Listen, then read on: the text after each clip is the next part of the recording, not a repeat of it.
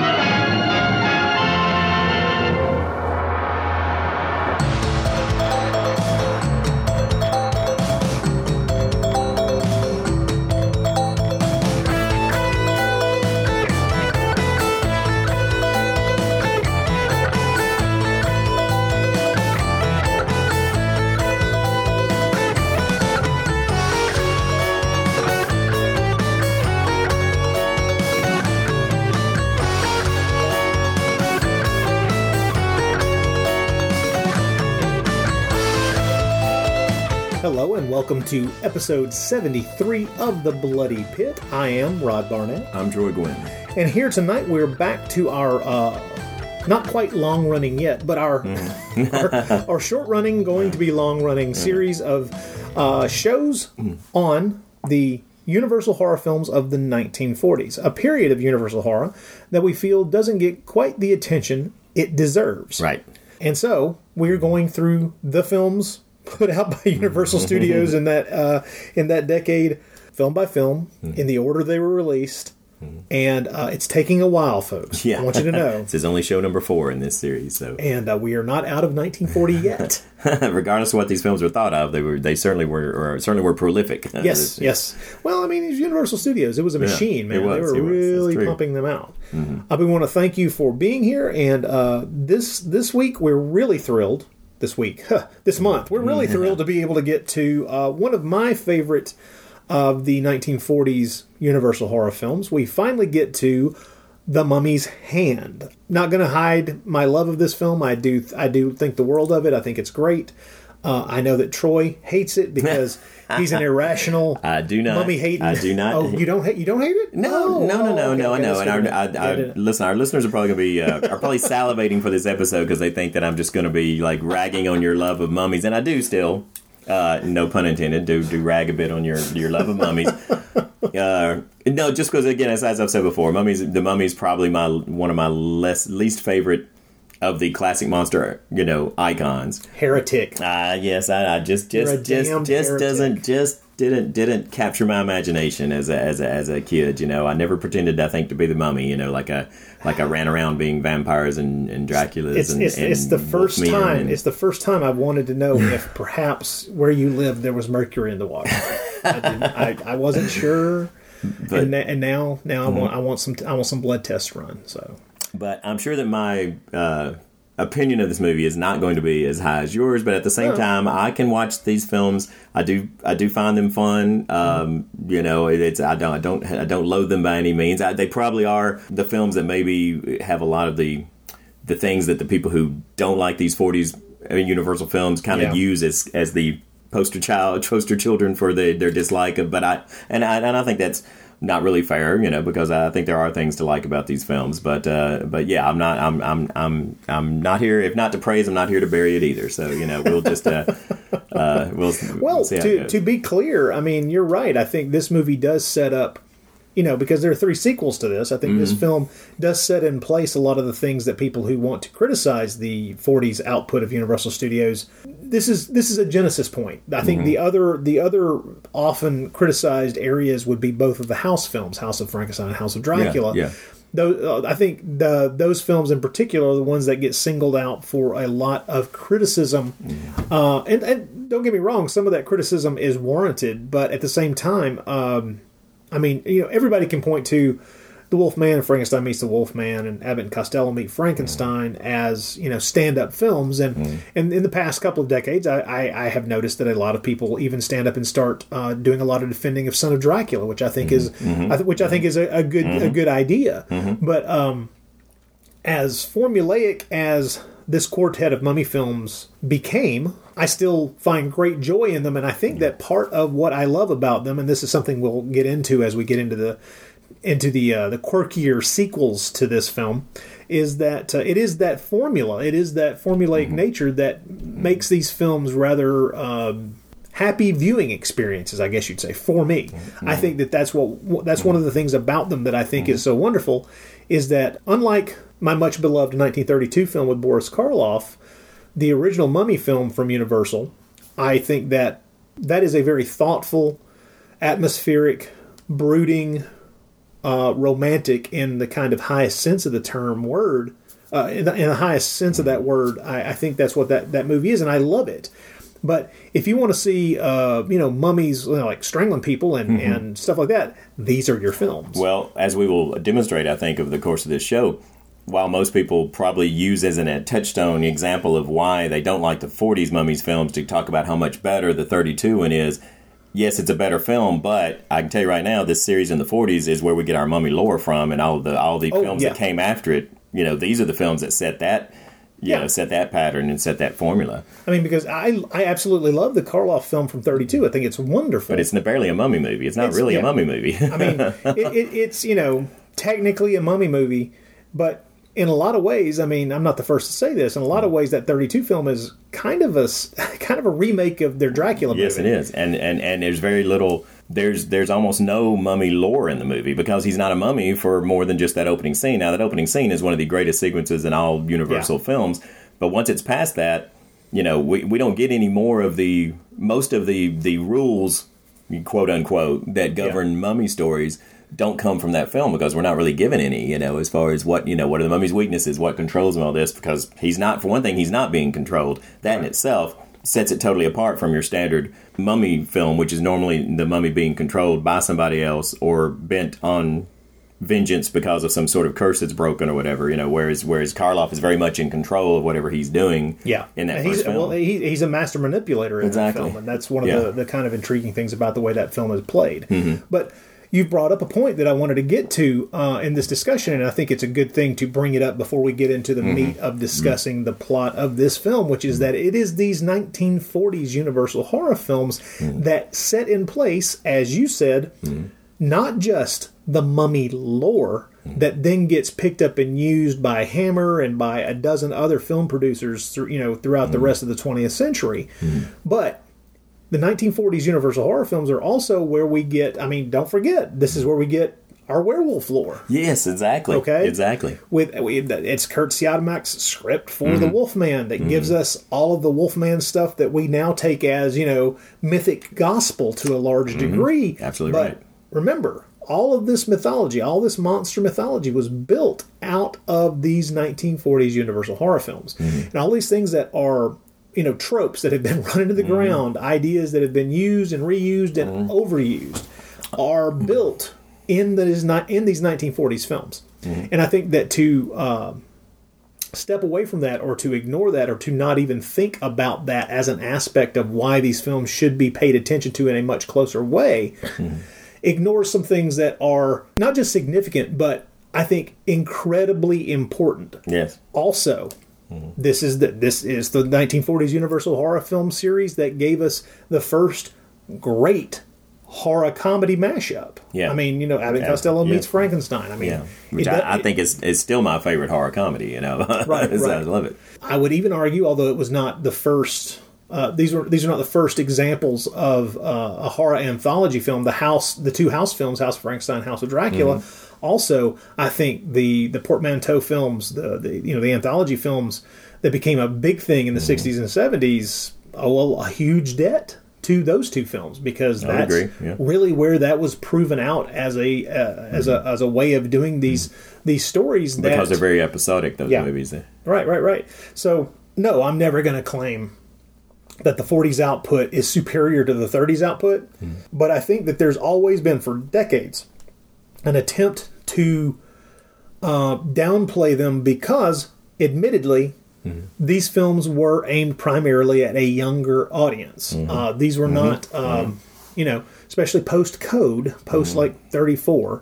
Uh, we're talking about um, not being able to to go quite so adult, you know, quote unquote adult Yeah. in your storytelling and in your in your themes.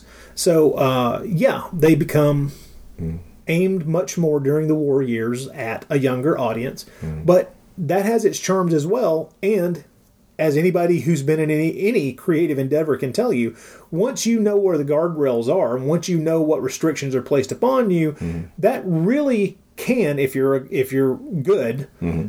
can form your creative task into something much more interesting because you know you've got to fit it in with within certain parameters. And so I think that uh, that's why when you have restrictions, when you have the restrictions that these films were made under, uh, that were not you know, not the same as when they make, were making these movies in the 30s, uh, you get some different, but not necessarily worse concepts, ideas, stories, yeah. and I think that uh, there's a lot to be said for the 40s. And I think that as we continue this series, I will just keep saying them. Yeah, people uh, will often point to the brevity of these films as a sign of how little universal thought of them. You know, uh, the fact that most of them are barely over an hour, but I think that that made them that much more digestible for children growing you know kids you know who grew up to be the monster kids who, you know monster fans who would then begin to tell new stories with what they learned and grew up on and loved from the 40s films Yeah. as more than more than the 30s films And um, well, as for, as to the brevity, I think uh, I, we've got some interesting things that got clipped out of this movie in particular that I can't wait to talk about. But we'll we'll get to that. Um, brevity is not something we do here on the bloody pit as, as all listeners will know no, no, no. Shutting us up is sometimes. I th- thank God that you out there listening have the ability to hit the pause or the stop button. Yeah. because we'll just to keep a babbling Yep, and yep. a babbling. Yes, we will. and a babbling. But we'll uh, take a quick break and then come back and we will just dive headlong into a uh, discussion pl- starting with a plot synopsis Mm-hmm. of uh, 1940s The Mummy's Hand. I am Dr. Lee Cushing. Welcome to my Chamber of Horrors. Dr. Cushing's Chamber of Horrors is a serialized monster rally novel in the tradition of the classic Universal and Hammer horror films. It's written by Stephen D. Sullivan, the award winning author of White Zombie, Daikaiju Attack, Manos the Hands of Fate, and the original Chill role playing game. My goal is to recreate the thrills of the Monster vs. Monster films that we all love. We'll have vampires, werewolves, mummies, psychic twins, and scheming madmen. And that's just in the first storyline.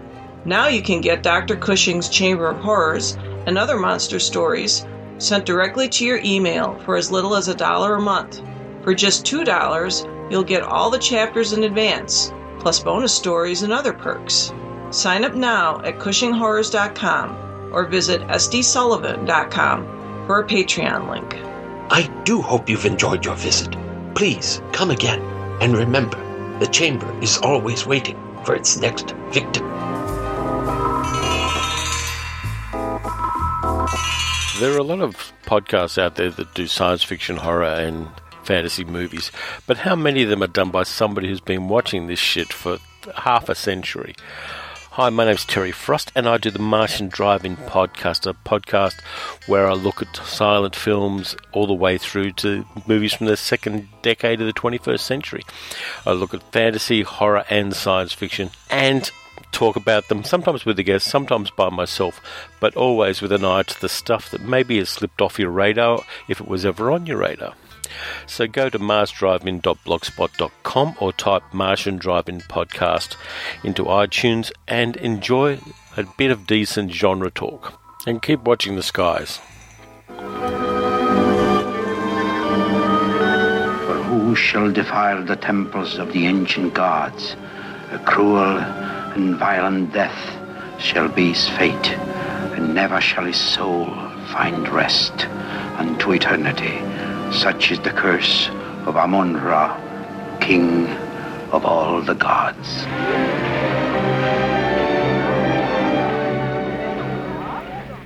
Terror that waited 3,000 years stalks the earth again. The Mummy's Hand, 1940. Uh, film had uh, the film had an eighty thousand dollar budget. It was released on September twentieth of nineteen forty. We'll eventually get to nineteen forty one, I swear. eventually. the joys of this film are uh, an odd combination of things because yes, it is a mummy movie, which means it is a horror movie, but it is a little bit more than that in some strange ways. First of all, let's get one thing out of the way. Uh, this movie is not a sequel to the 1932 Boris Karloff film The Mummy. Although this movie does use, uh, Yeah. it kind of steals, it steals footage from the 1932 film.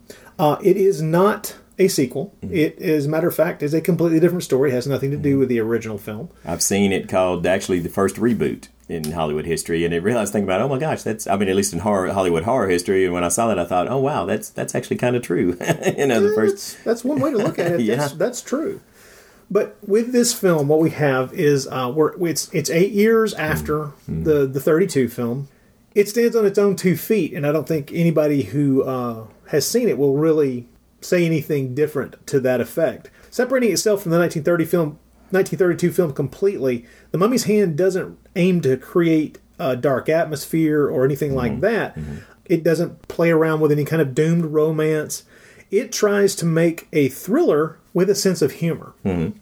It's a kind of boy's adventure with an Egyptian monster in it. That's what The Mummy's Hand is. Uh, the pace is brisk, and the tone is primarily light and fun. Uh, there's just enough creepy stuff to give the monster gravitas and to make him a convincing threat.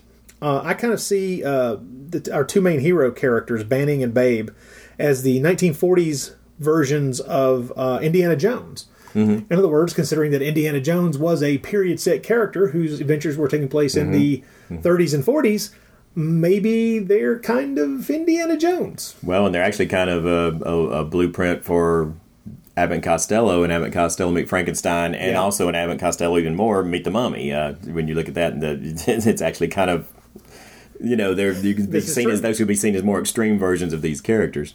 Uh, the two of them, Banning and Babe, are really kind of adventure archaeologists who uh, encounter a bit more than they bargained for. A lot of this wouldn't work if it wasn't for the way these two actors play these two characters. Uh, the two, our two heroes, Banning, Banning and Babe, which is just how I'll refer to them because I like the idea of BB, Banning Yeah. and Babe. I think that they, the Dick, Dick Foran and Oh, Ford, Wallace Ford. right Wallace Ford. How did I have a brain fart like that? I did too. From there for a moment. Uh, but uh, but Foran and Ford are, have great chemistry on screen, and honestly, uh, whether they knew each other or not before this movie, I really don't know. But honestly, their chemistry on screen is effortless. They really seem to have gotten along well on this. And as a matter of fact, all the stories that you hear from people who made this film is that they had a great time making it. What, what regardless of what they may have thought of the finished product or even the concept of the of the project to begin with, they had a good time making the film. Yeah, and I would actually uh, credit Wallace Ford with in his performance um, because comic relief can be a really dodgy prospect in a lot of uh, Yeah. horror films. And I know not everybody agrees with me on this, but I actually find his comic relief to be much more tolerable than your average than, than these things normally turned out you know to be i find him much more palatable and, and, and Yeah. actually enjoyable uh, than say god help us Una O'Connor or whatever but, so, but she but but but in general you know it can always be tough to, to work comic relief into these kind Oh, of yeah. films but I, I think Wallace Ford does it for the most part doesn't bother me in this film I think he does it well and, and, and I think that they don't the scenes are not excruciating to sit through like sometimes that Well, can be he's not an unbelievable character. Right, I think right. that's what makes it work because uh, that's something that I'm always amazed when I go back to watch this film again. Is that it's Babe who like puts a bullet in that scumbag. yeah you know, near near the end of the film, he's the one wielding a gun and Mm-hmm. Yeah. shooting people down who are trying to kill them. And I liked, I personally like that revelation about the character. You know, you can take it another way and look at it and say like, you know, that it's out of left field compared to what they've set up with the character. But I like that fact because for one thing, it shows you like why he and Bannon would, you, you know, why Bannon would keep him around. In other words, why they would still work together because you realize, okay, Babe's not totally useless. You know, there's No, no, no, actually he's not, yeah. and and that's I like that. I like the fact that it kind of gives it that the last of the film is like actually Babe's the one who does the more dynamic, most of the more dynamic things than Bannon does at the end Yep. of the film. Well, that's one of the good thing, things about this movie is that all the main characters are they're likable, man. I mean, Mhm. I- you, Yeah, you like yeah, these folks. I Yeah. mean, even all the relationships seem natural and lived in. They're Mm-hmm. believable characters, and their interactions Mhm. make sense. Yeah. Uh, you, when you have that initial antagonism between uh, uh, the the daughter character and Banning because she thinks that Mhm. he's trying to take advantage of her father, um, that is some, I mean she carries that for a while until there's enough evidence in front of her own eyes that this guy is not some scumbag trying to rip her father off, and uh, that plays as believable. That plays as a natural outgrowth of having you know people spending a lot of time together, trying to you know trying to you know complete a, a huge and arduous project. So that's really neat. It also sets up. It also helps with not jumping too far ahead here, not giving anything away. But it also, but our belief in these characters then helps also set up things that they do in the sequel, uh, which we won't talk about now. But it Yeah. gives them more weight. Things that happen in the in the follow up film. This is true. This is true. Well, let's go ahead and dive into uh, the plot synopsis. And once again, we're just stealing the plot synopsis straight out from the fantastic book Universal Horrors, a book that if you don't own, you probably should go Yes, ahead and should. get You you, a copy. It's well worth your time. Very much so. It'll also tell you what the order of the films are that we're going to be doing in, in, in this series of podcasts. So, The Mummy's Hand commences with a sacred indoctrination. Answering a summons, Andoheb, Andoheb, who's played by George Zucco, so you know he's evil. Uh, he's an he's a noted Egy- Egyptologist, uh, Egyptologist, and a member of the secret reli- religious sect of Karnak. He arrives at the Temple of Karnak on the Hill of the Seven Jackals. The resident high priest, whose life is rapidly ebbing away, passes on to his successor a secret guarded for centuries by their royal group. 3,000 years ago, the Princess Ananka, daughter of King King name I'm not going to try to pronounce because I can't remember. uh, anyway, Princess Ananka grew ill and died. She was worshipped by Kharis, who's uh, later played by Tim, well, Tom Tyler. Tom Tyler, So right. We get flashbacks of this. She was worshipped by Kharis, a prince of the royal house. Daring the anger of the ancient guards, Kharis snatched a quantity of forbidden tana leaves. With a brew distilled from the leaves, Kharis knew he could bring his beloved Ananka back to life. But before the sacrilegious act could be consummated, Kharis was seized by the palace guards. For the sin he had committed, he was condemned to be buried alive. First, his tongue was cut out so his protests wouldn't assail the ears of the gods. Now, see, here we have our mm-hmm. first real break with the previous film. Mm-hmm. Because although Kar- uh, Karloff's character was buried alive, mm-hmm. He got to keep his tongue. Which you know, that's you know, it's a a positive, but it also is a really neat thing if you really don't have any uh, desire to have the actor playing your monster speak dialogue. You just Yes, cut that sucker's tongue that, right yes. out, be done with You sure he didn't have that happen to him in the first one? As, Uh, no, no, no. Remember, I- I because know it happens- he talks quite a bit. Now. Yeah, so he's got right. You know what I'm thinking of in Chris, Christopher Lee. It happens to Christopher Lee. It and, does uh, happen in Christopher got, Lee, So they got that from this in 1950. Yes, yeah, exactly. yes. Once again, you're, you, yeah, you're, you're, That's my own personal favorite Yeah. mummy movie. Actually, is that one The Hammer uh, 1959 movie. that's my personal favorite ha- uh, Mm. uh, mummy movie as well. Mm. Uh, there's much debate on what is the best versus the favorite. Uh, I would say the yeah. 59 is actually maybe the best and my favorite, but that's Mhm. neither here nor there. I wouldn't argue with that one. so. Lots of people want to take up arms about the Karloff film, and I understand.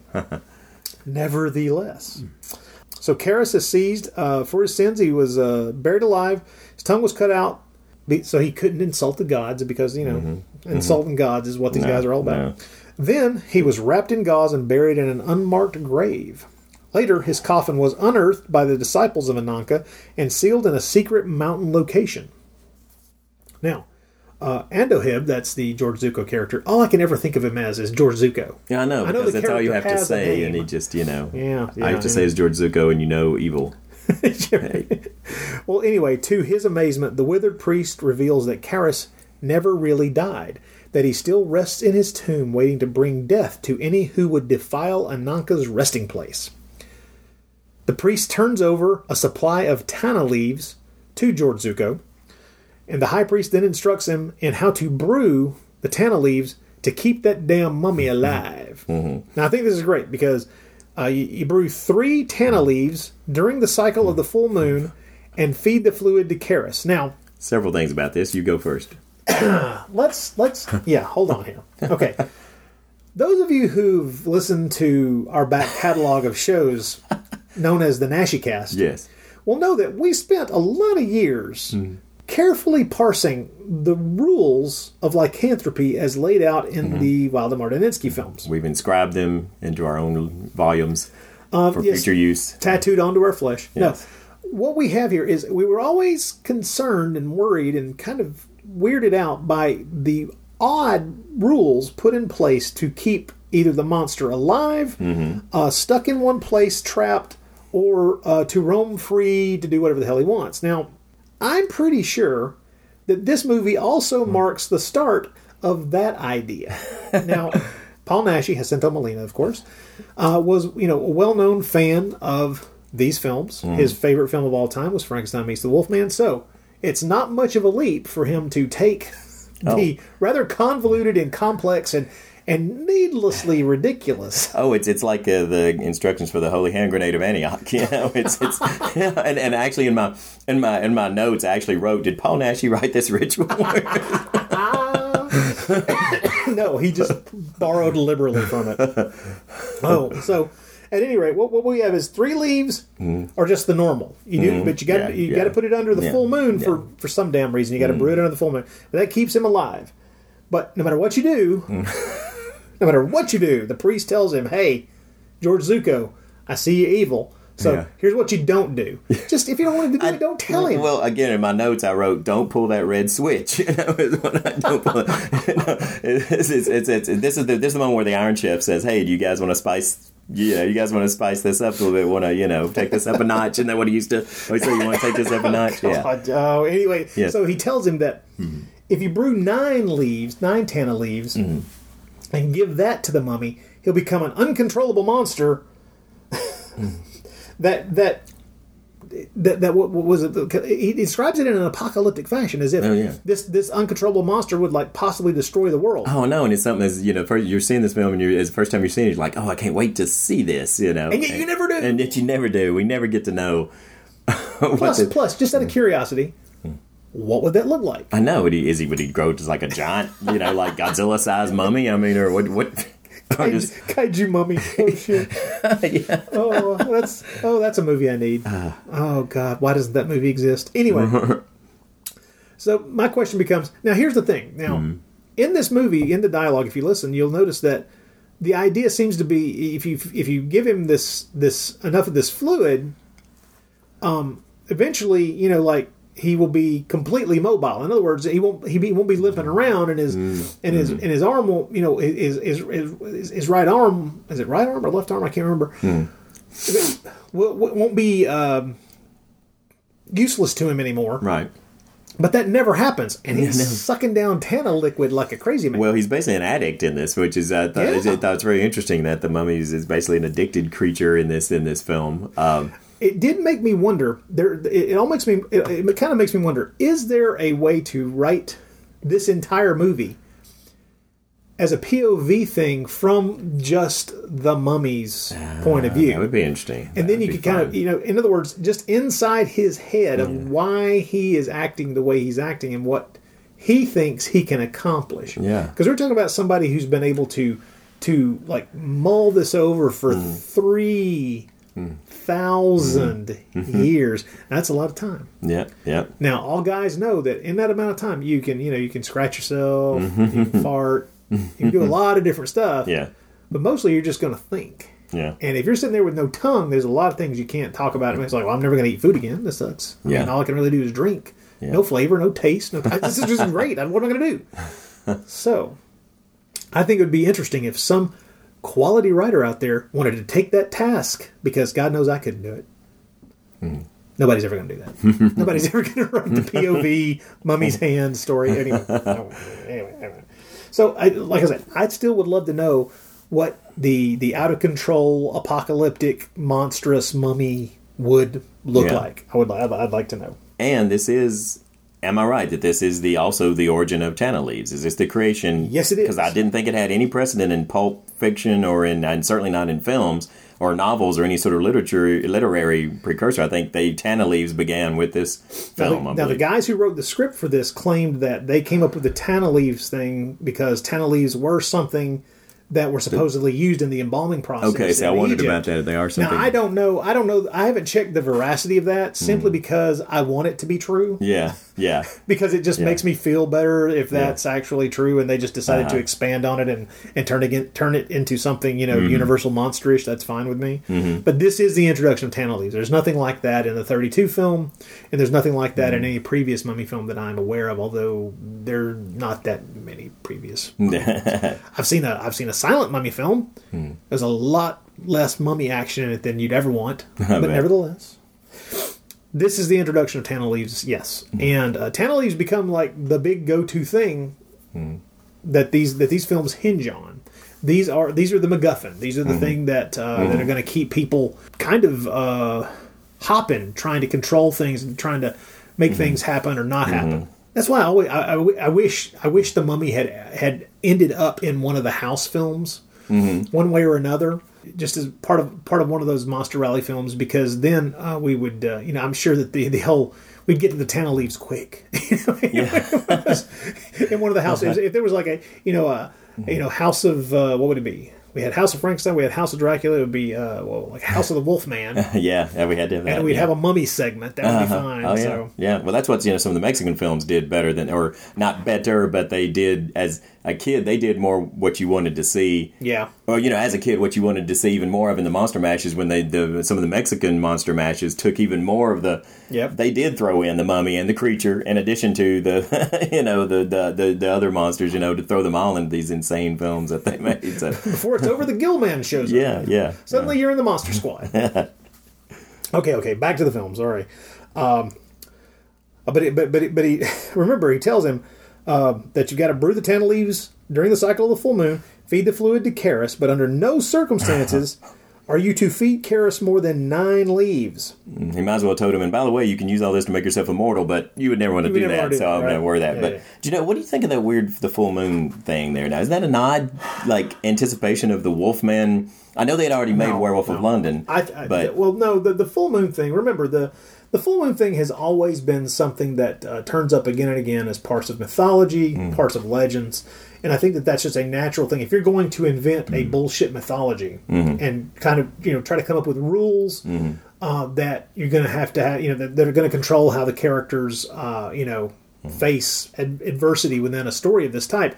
Uh, throwing in, you know, the cycle of the full moon is Mm-hmm. a good thing to default to. Remember, you know, we at this point there's been no Wolfman movie, so Had there's they been- not made Werewolf No, of no, London? Werewolf of London exists, but we haven't established all those yeah, weird no. ass werewolf rules Mhm. yet. it just made me wonder if if if because I didn't know I couldn't remember if in all the old werewolf legends if the full moon had anything to do with the old werewolf legends or if that was a Curt Siodmak creation. Because there's so many things that he did create for the werewolf lore, and I didn't know. I No, couldn't remember if that full, was part of the. Th- no, the full moon thing, if memory serves, the full moon thing does precede Curt Siodmak. Okay, because I couldn't because I was wondering if Siodmak got the idea Remember, from this film. remember but, the, yeah. the, the whole the remember in Werewolf of London, Mhm. the moon is a problem as well. That's true. So the lunar so, cycle, yeah, so the that lunar cycle has, as far as I know, the lunar cycle is always played into lycanthropy tales. You're probably right. Um, so. so. that that's just fine, and I think that that aspect, even if it didn't exist in any other legend or um, you know piece of mythology or monster tale, including the cycle of the full moon, they may have just rooked that in um, as a way to uh, create some kind of obvious cycle for these things. In other Yeah. words, this has to be done by this priest twelve times a year. Mm. So that has that that's what has to Mhm. happen is you've got those three days every month where you can go and do this, and the mummy will still you know the mummy will still exist and be you know ready to wreak vengeance upon anyone who dares to defile the tomb. So and it conveniently gives you a chance for your breaks for your human characters to not be threatened, you know, to Right. not be in danger, to do things with them, you know, Yeah. you know, as an excuse to why the mummy just can't do everything in one, you know, and, And what- all at once. Which you know, which is which also harkens back to all the things that we have that I love about monster mythology in the first place. I mean, with vampires, you're safe in the daytime. Yeah, yeah. With, you know, uh, with with mummies, you know, they, it, it, it seems that they're really only going to be moving around when you can feed them, you know, the juice from Tana leaves. Uh, Frankenstein's monster, you're just dead. if you got if you got a torch in your hand, you can probably keep him back Maybe for a little keep while. him, yeah, maybe Okay. maybe back him off and Yeah. whatever. If But you have the- a violin, you can. You know, he likes violins. So he likes music. So if you can get far enough away from the Black Lagoon, the Gillman's not going to get you. there you go. The uh, so the, the the lunar cycle. I just I just think it's something they, they pulled in as a, as a convenient way. I think I think it solves a, a number of problems for them Mm. Yeah. by giving a kind of uh, it's it's a detail that lends a lot of extra weight to the kind Mm. Yeah. of you know the kind of see that. mythology they're building around these monsters. So that's Mhm. I think that's probably why that's there. Of course, I could be wrong, and if I am wrong, please someone write hmm. in and tell me I'm wrong. I've no problem with it. And you take that very well because it happens so often. It happens pretty often. I have to take it well. I'm I'm wrong often enough to know that I probably suck. So Look deep into the waters of Kar. Behold, over 3,000 years ago, the Princess Ananka died.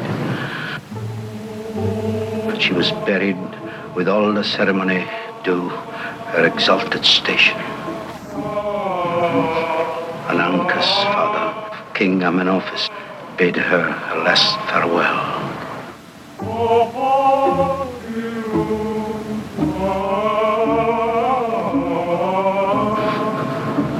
And thus, the Princess Ananka was placed in a tomb. Kharis, a prince of the royal house who loved Ananka, looked on in grief. His devotion was so great that he refused to believe that she was lost to him forever.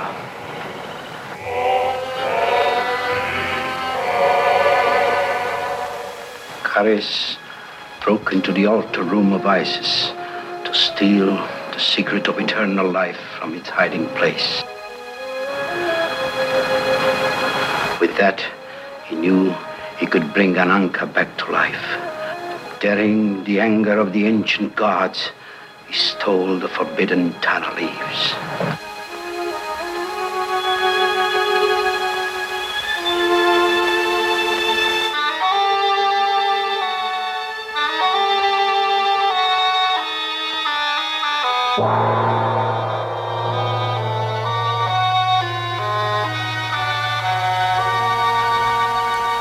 And so with his mission complete, the uh, the old holy man croaks off uh, right on cue. I Yeah. would say, Mhm. and then uh, we have the rest of the story beginning. So Mhm.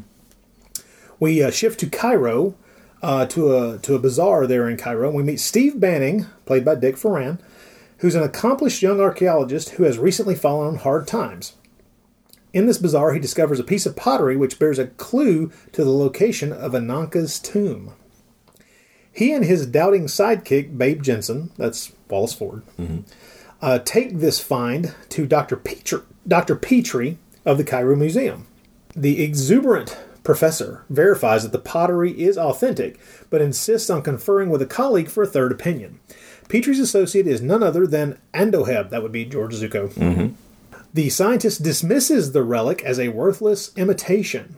According to Zucco, two expeditions had already penetrated that forbidden region, and they were never heard from again. Which would make me think something was up. Yeah. But he's presenting that information Yeah. to try to keep them from being curious enough to go there. Yeah. He don't know American archaeologist he- adventurers. he really very doesn't. well. uh, Steve isn't discouraged, and with the financial backing of a Brooklyn ma- magician named Silvani, Played, by, Cecil Kellaway. We love Cecil Kellaway. He's awesome in this too. He's just he's, He's great. so great. Anyway, Steve Bannon organizes an expedition into the desert with Silvani's uh, money. Now, before we advance past this, let's talk a little bit about how much I enjoy watching Babe Jensen, Mhm. uh, Wallace Ford's character, who is Hmm. dispirited because we they've spent seventy five bucks of the only eighty four bucks that they have left to their names Right. to buy this thing that Mhm. they're then told is bullshit. Yeah. His buddy says, "No, no, no, this is real. Mhm. We're going to do this," and he stays with him. Yeah. And then the next time we see him, he's in a bar, cadging drinks and tricking the bartender out of drinks with you know sleight of hand stuff.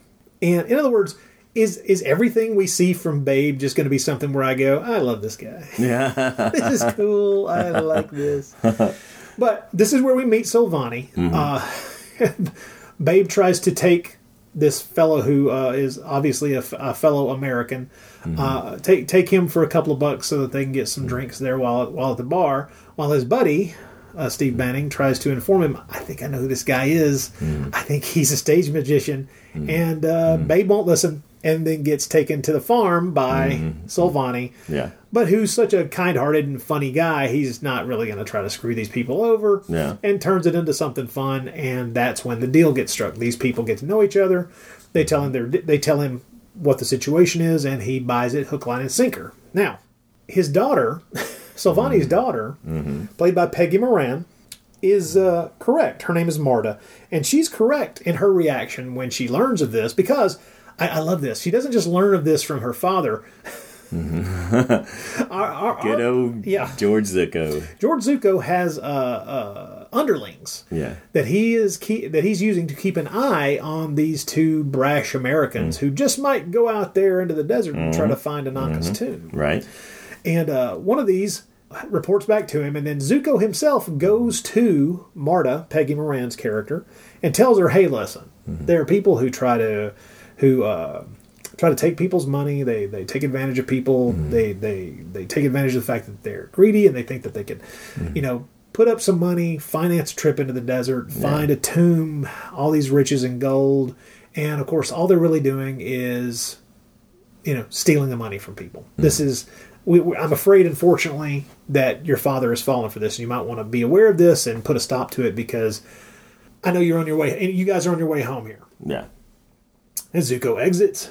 She gets all hacked off about it. Her father returns to the returns to their uh, hotel room, tells her that He's very plastered. Oh, he's- Apparently, they've he's- been living it up there yeah, with. he's, uh, he's, well, don't forget they had they had yeah, a bar they- fight. Oh yeah, they had a bar fight and, and got drunk too. Both. Yeah, yeah, yeah. so- I mean, a lot of drinking and then a bar fight. It's like, are we are we in a B Western or are we in Egypt? I don't know. so, her father comes home a little beat up, a lot drunk. Mm. Mm. tells tells her, "Hey, I just mm. handed all our money off to these guys, and we're going and we're going out to the desert to hunt for the tomb of some long dead Egyptian princess. It's awesome." and of course, she's like. She would, I think, she would have believed this anyway, but with the added extra information given to her by Zucco's character, boom, Yeah. this woman is hacked off. And here we have one of the few things in the movie that I actually that's in the movie that I don't like. Mm-hmm. It appears to me that in the edit of the film, they decided they really needed to find a way to soften the next sequence of events. Because what Peggy Moran's character of Marta does is she's so hacked off, she grabs a gun, a handgun, mm-hmm. and goes to find Bannon and Babe mm-hmm. with the idea of getting the money back. But what they do in that scene is they cut away from you can't see her. You're still in the hotel room, you can't see her, and she says, "I'll get those guys with my trusty trick pistol." and you notice her voice, her mouth does not move. It's well, an she's not even on overdub. It's an overdub. it's. Yeah, it's an it's overdub a, it's line. an overdub. It's an Yes, overdub yes. line done much Yeah. after the fact. Yeah, yeah, yeah. I know, yeah, no, you're absolutely right. They Yeah. was not not want to imply that she might actually be carrying a loaded weapon because yes, But she is she carrying, is carrying a loaded, weapon, because because she, blows- then goes to that room yeah, and shoots holes in the freaking bathroom door to prove to them I'm willing to put a bullet in your ass. yeah. That's not a trick gun. That is not a trick gun. okay, so why? I mean, I, Yeah. why they thought? Okay, No, I think maybe they maybe they, they. I think they were trying to soften it. I absolutely agree. I mean, the Hays office is very much controlled by this point. You know, the the censors. There were some But- really but- but it- because of the '30s films. I, I, I agree with you, but that seems like something that would have gotten taken care of at script level. Because remember, these scripts got submitted to the Hays office and Mm. Okayed. So by the time they filmed it, Yeah. that, that you know, a lot of eyes No, have right. already It's been a- on that script. yeah. So something happened. Somebody got cold feet Mm-hmm. at the last minute, and they decided to to dub that line into the movie. To pretend that she's not putting bullet holes through that Yeah. Bathroom door, which we see. I mean, that's the whole point of the scene is that is that Steve Bannon in the bathroom is looking at it and going, "Oh my god!" Mm-hmm. So that's one of the things in the movie that I wish were not in the movie. I would love to be able to extract Mm. yeah, that line of yeah. Mm-hmm. dialogue because it's it it do, it doesn't fit and it's silly and it's immediately proven to be what it is, which is hmm. somebody trying to find a way to cover their ass because, hmm. holy God, this woman is firing a handgun at these other characters. Yeah. When will you grow up? First it was a dry oil well, then it was a skin lotion to make everybody beautiful. Well, it did turn out to be good for moths. Received of Tim Sullivan $2,000 to finance a search for the tomb of Ananka. In return, Tim Sullivan will share as a third partner in the venture. Signed, Steve Banning. Well, honey, see, everything's quite okay. Oh, you've given those crooks every cent we had in the world. no, darling, no. They're not crooks, honey, not those fellas.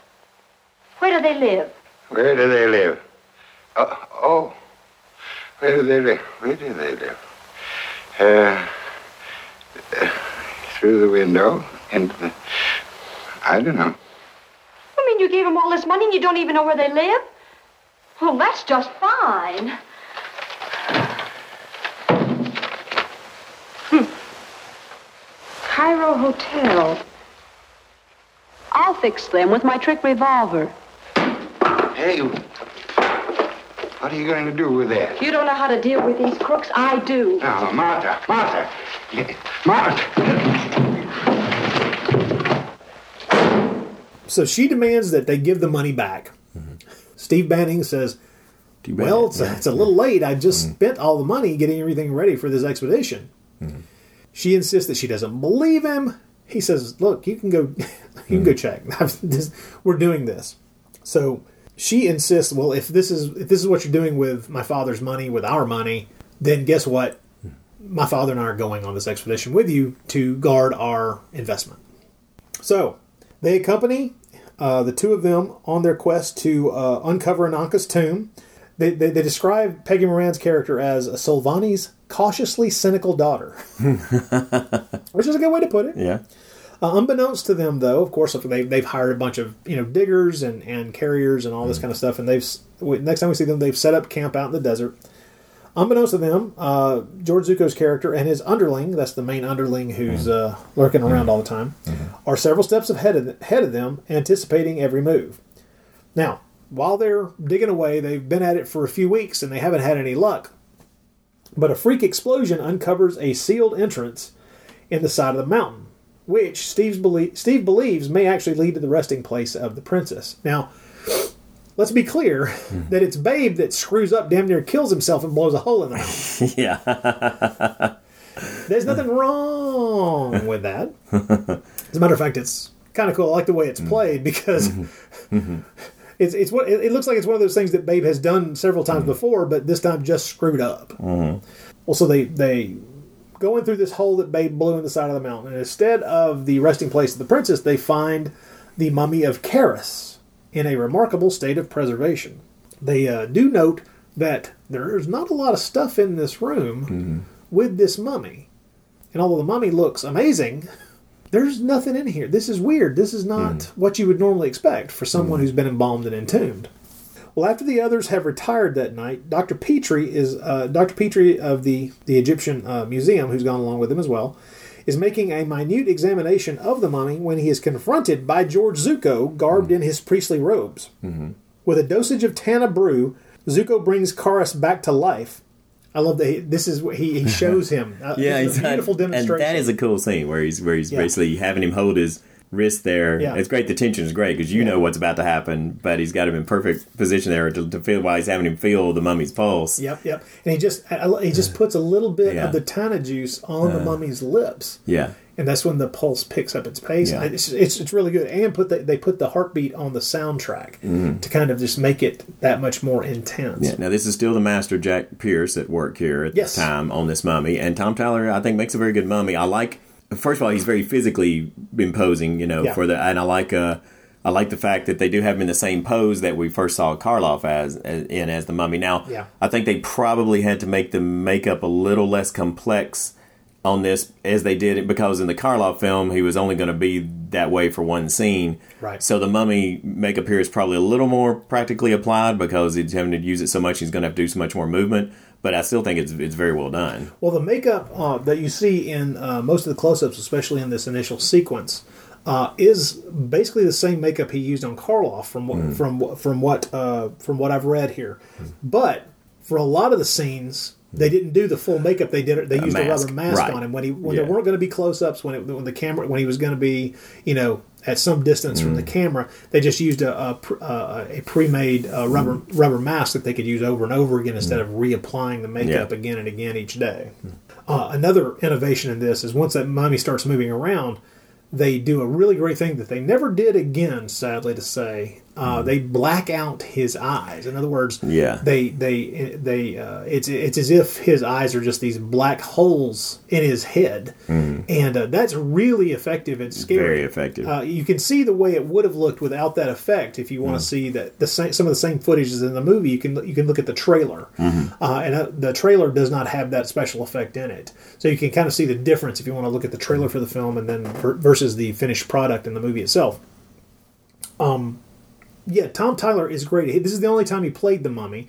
Uh, Lon Chaney Jr. played him in the next three films, and uh, between this film and the next, uh, clearly Kharis, you know, visited uh, the smorgasbord a few times. Yeah, Kharis had to drink away his. Uh, he had found a he had to find a new addiction. You know, a new addiction other than the Yeah, I think. Kar- and- I think Kharis was eating his emotions. Yeah, that's yeah. probably what it was. His disappointment was showing, and you know, Mhm. it's uh, a few too many visits to the hot tub bar, and Mm. uh, maybe just a few too many visits to the uh, hot dog roller in the convenience store down the way. But the, the funny, okay, well, Tom Tyler was a cowboy actor.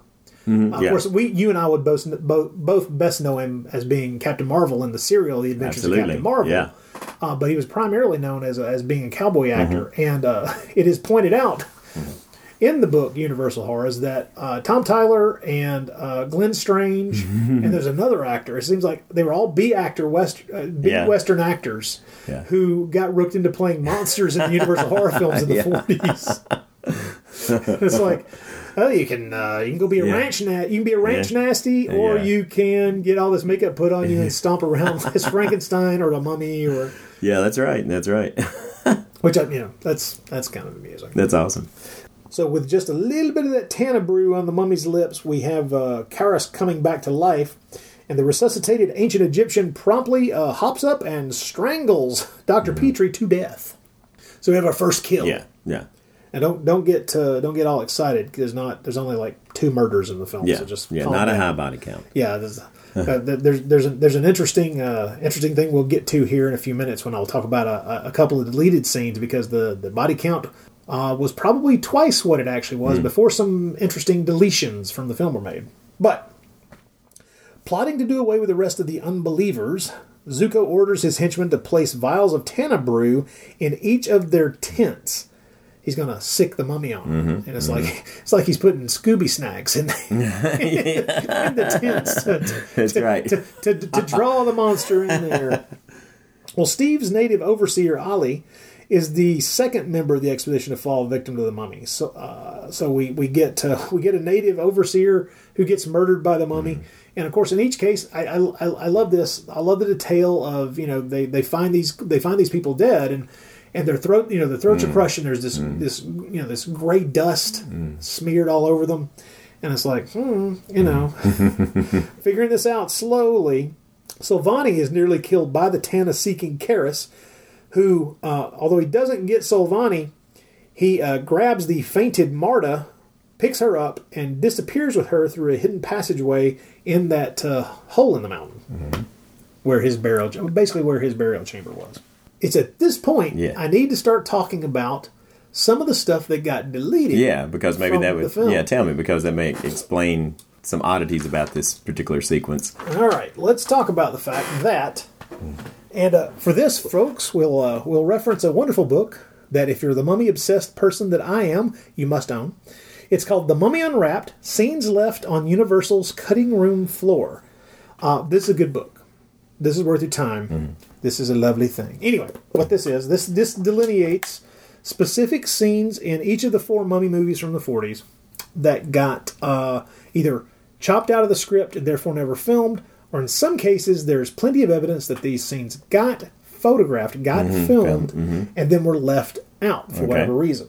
One of the things in here is that if you're wanting to be harsh about certain aspects of the plot of this film, or maybe just the motivations of the bad guys, it does seem as if George Zucco's character turning on a dime and suddenly going, you know, I'm going to hang on to this hot chick. Yeah. It, that's it's a pretty quick turnaround. well, basically, what you've seen is him instruct Kharis, go kill him. Right.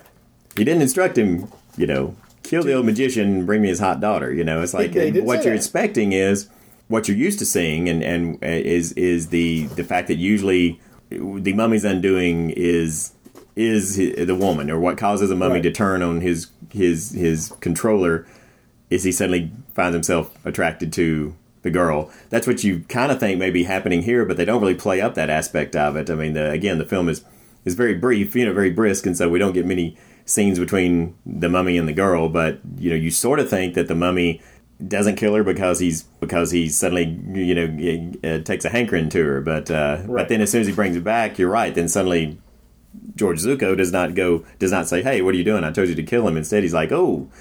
I didn't. Good, I didn't order in. Thank you for bringing bringing, bringing Yeah, you for really. Thank you for bringing me dessert. Here. I didn't know. I didn't order an American woman. yeah. Thank you for that. One of the scenes taken out of the film, and it's a lengthy piece. It would have Mm. it would have been a couple or three minutes in the movie, so you can kind of understand why they may have done it. Is Mhm. that right after the initial murders of doc Mm-hmm. the initial murder of Doctor Petrie? What was going to be right after that Mm. was Silvani and his daughter deciding that maybe this is not a safe place and they ought to go back to Cairo. Mhm. In other words, they were thinking about just going back to Cairo and waiting there to see what else happened. Mm-hmm. And so there's a scene that's laid out here in uh, The Mummy Unwrapped that is uh, from the script, and from all evidence, this stuff was shot. This sequence was shot and then edited out in the uh, in the final process of, of putting the together putting together a finished film. And uh, th- there's a there's a lot of back and forth, but essentially, uh, the upshot of it is is that uh, so we come to it. Banning and Silvani have obviously been talking. We see Banning has been is finishing up writing something on a piece of paper and hands it to Silvan- Silvani, and then Silvani goes to his daughter and explains, "Hey, we're going to go," and then she sees what it was it was written, and it's Banning having written that he's uh, essentially uh, promising to pay the full two thousand dollars that they put into the expedition back to them, regardless of anything that happens, as soon as he possibly can. Okay. And also, they their their their one third interest in anything that is found is still valid. Okay. So th- yeah, so this causes her to go to Banning and say, essentially, this is the scene where she turns completely I think you're swell, right? That- yeah, yeah, yeah, yeah, yeah. And, and, and it's a bit more than that because this is the scene where she really, Yeah. you know, this thing that he's done unrequested by either of them, show has is proven to her that he is a, a good person. That he's not somebody who was ever really trying to take advantage of her father. Mm-hmm. So there's kind of a back and forth where really they've been packed up and are about to leave, and she goes and talks to Banning. It becomes evident in this scene for the first time that the two of them are kind of, uh, as my old chemistry professor would have put it, Mhm. kind of sparking. Yeah. Yeah. So the the and that's when they decide to stay. Mm-hmm. And so it's felt that probably the reason the scene got cut out is that from beginning to end, the same thing. You know, it, Mhm. just by cutting it out, they're still staying. Yeah. Yeah. So it, it takes away some good detail and some good character bits and some really it does interesting make it well, and it does make it a little less. ab- It, it would have made it a little less abrupt. Her Right. total about face. It's one of those things where you kind of suspect that the two of them will, you know, have a chemistry and start liking each other, but. The fact she seems very forgiving, you know, that, she doesn't really seem to totally, you know, flip Right. flip the switch on him, you know, is is, is it, it's, it seems a little abrupt in the film, and that scene would have made it less, feel a little less less Right. so, I think. But uh, in the, the the writer of the book, his name is uh, Thomas uh, Faramis- Feramisco. I hope I'm not mispronouncing his name because I love his book. Uh, but he says uh, it's easy to see why this scene was cut. We finally see Kharis in action, and then suddenly three or four minutes are invested to see if Silvani and Marta are going to leave or stay. Too much talking in between mummy murders caused later mummy movies to suffer. So while Savani and Marta are trying to figure out if they're coming or going, we get a peek at a riff uh, taking place between uh, Zucco's character and the beggar character, his main henchman. Yeah. I was just calling his henchman Tom Baker because I think he looks like Tom. looks like Tom looked Baker. well, especially in uh, was it at uh, Golden Voyage Yes, it- yeah. yes, he looks to me like that. Okay, so the two of them are spying on the camp uh, while this is all going on, and Zucco's char- This is where Zucco's character first mentions his "quote unquote" plan for Marta. That's where it's first mentioned in this deleted scene. Oh, okay. So okay. by de- by taking that section out, they take Yeah. that out too, and so you don't have this setup for Okay. him. You know, they've been watching Yeah. the camp obviously Yeah. for days and days, and over that course of time, appears that Mister Zucco has decided Hmm. that he wants that damn woman down there. And he's already had the one scene with her that we do see where he first goes to tell her about Banning and Babe, you know, and, setting them up to Right. be bad guys. So he's already seen her then. Yep. As the writer of this book says, one look at the curvy heroine, and it isn't too difficult to imagine what's on Zucco's mind. Ah, yes. The disagreement, the disagreement between he and his underlings, such as it is, suggests trouble in the ranks and the possibility that their plans may begin to unravel. So that cut scene sets up what I, it does. It doesn't bother me at all because it just seems like a natural outgrowth. But it would have been nice to have that there to Mhm. lead you down, you know, to get that thought in your head before we Mhm. get to we get to the later point of the film. hmm Because I had similar thoughts about Peggy Moran, to be honest with you. it's like, how much can I talk about Peggy Peggy Moran, Moran? without sounding like an old perv? And Oh, you're, you're, it's too, too late. Uh, Too so late, it's too late, Too yes. late. You're already sounding like a like. well, like I'm hoping perv. that I'm hoping that uh, the listeners won't hear my rapturous sighs every time we've mentioned her name there. But uh, yes, uh, Well, she's kind of amazing. She only had a she had uh, she made 22 movies in Mhm, four years. mhm.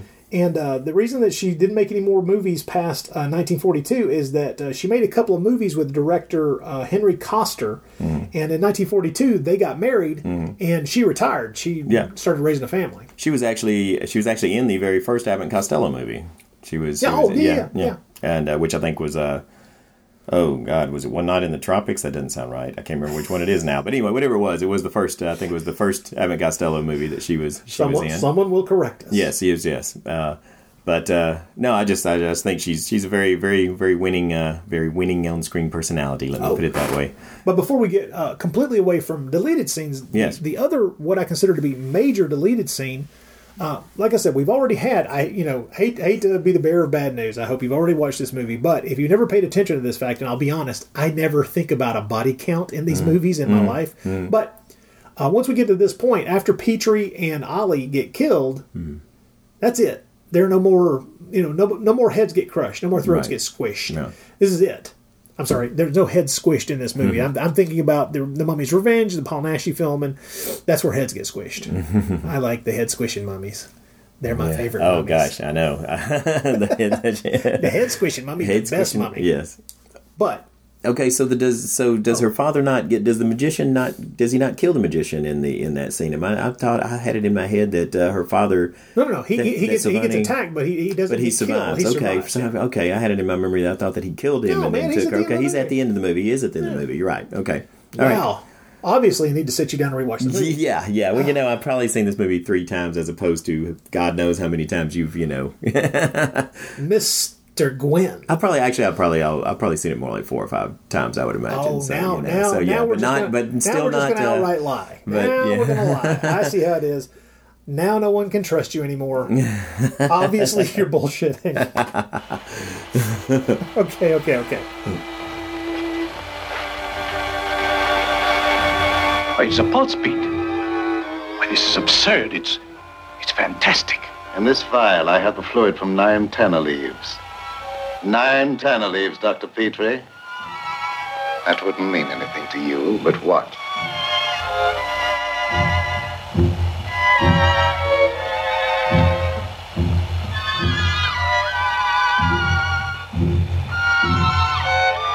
Now, Dr. Petrie. Why, it's it's beating faster. He's alive.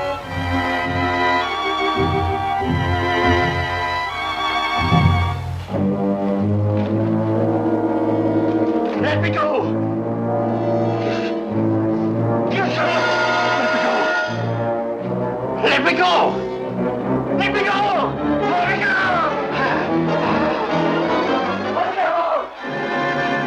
The destiny of the priests of Karnak is fulfilled. Not one of you who try to enter the tomb of Ananka will leave this valley alive. Now, the other really important deleted scene that there is evidence was filmed. This is a deleted sequence that was filmed. It would, would appear because there are Actually, stills from stills it. from Ah, it. cool. Okay.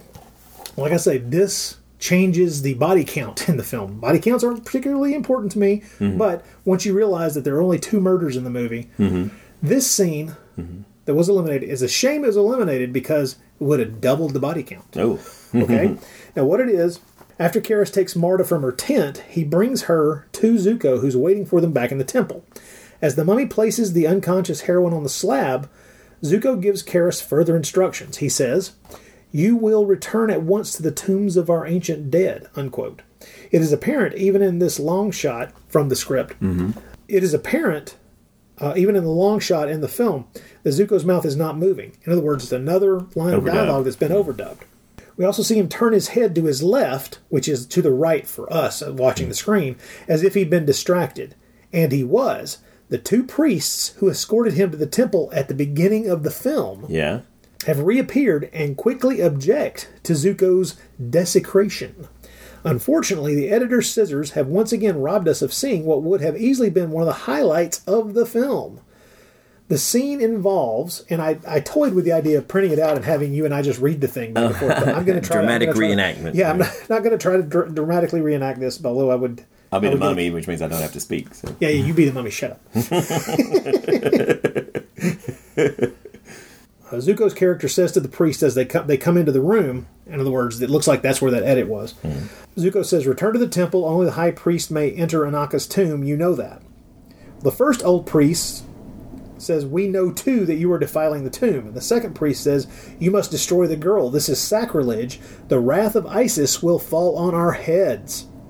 Zucco says, "I will make her my immortal princess." The first old priest says, We will not allow this unholy act. Zucco says, I am the high priest of Karnak, and he turns to Kharis.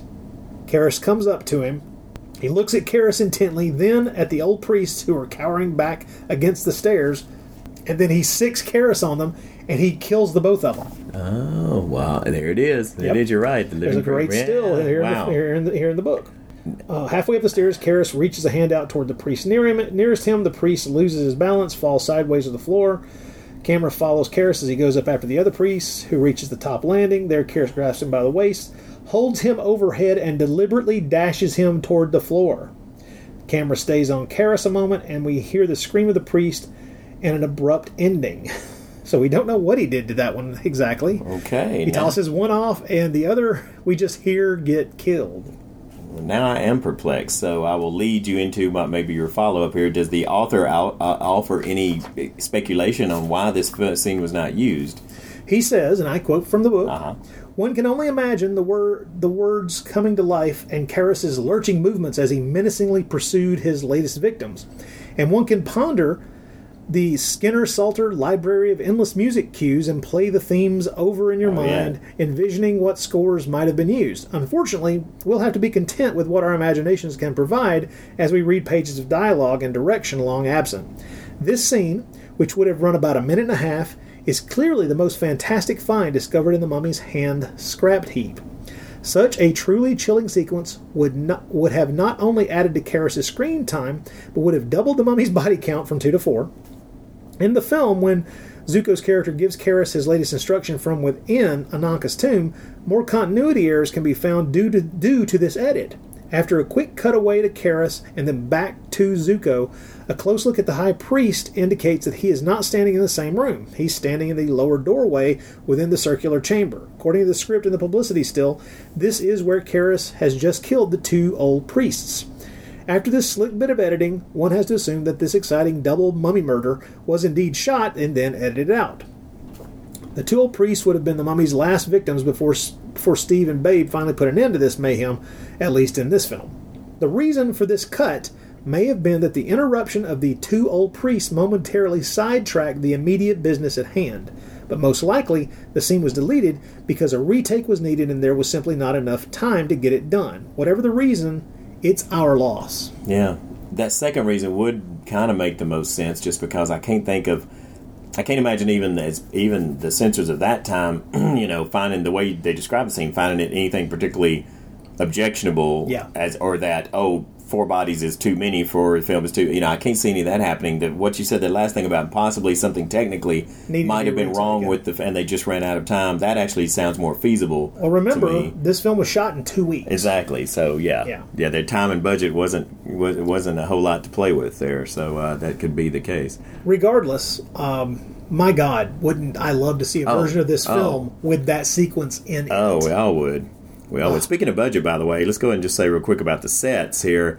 Oh, yeah. I know that that incredible, like the steps, the outside of the temple, the incredible like steps that lead up to the temple. I mean, you know, if you know anything about these films, as soon as you watch them, you know, okay, I know they didn't build that for this film. I know that is from a film called The Green Hell, which yeah, it's I- a James, James, James Whale, Whale film. I didn't know if the interiors were from that film as well, or if it's just that exterior. Oh no, no, I'm sorry. The exterior, uh, Or is no, that from I something? The exterior, I think, is a.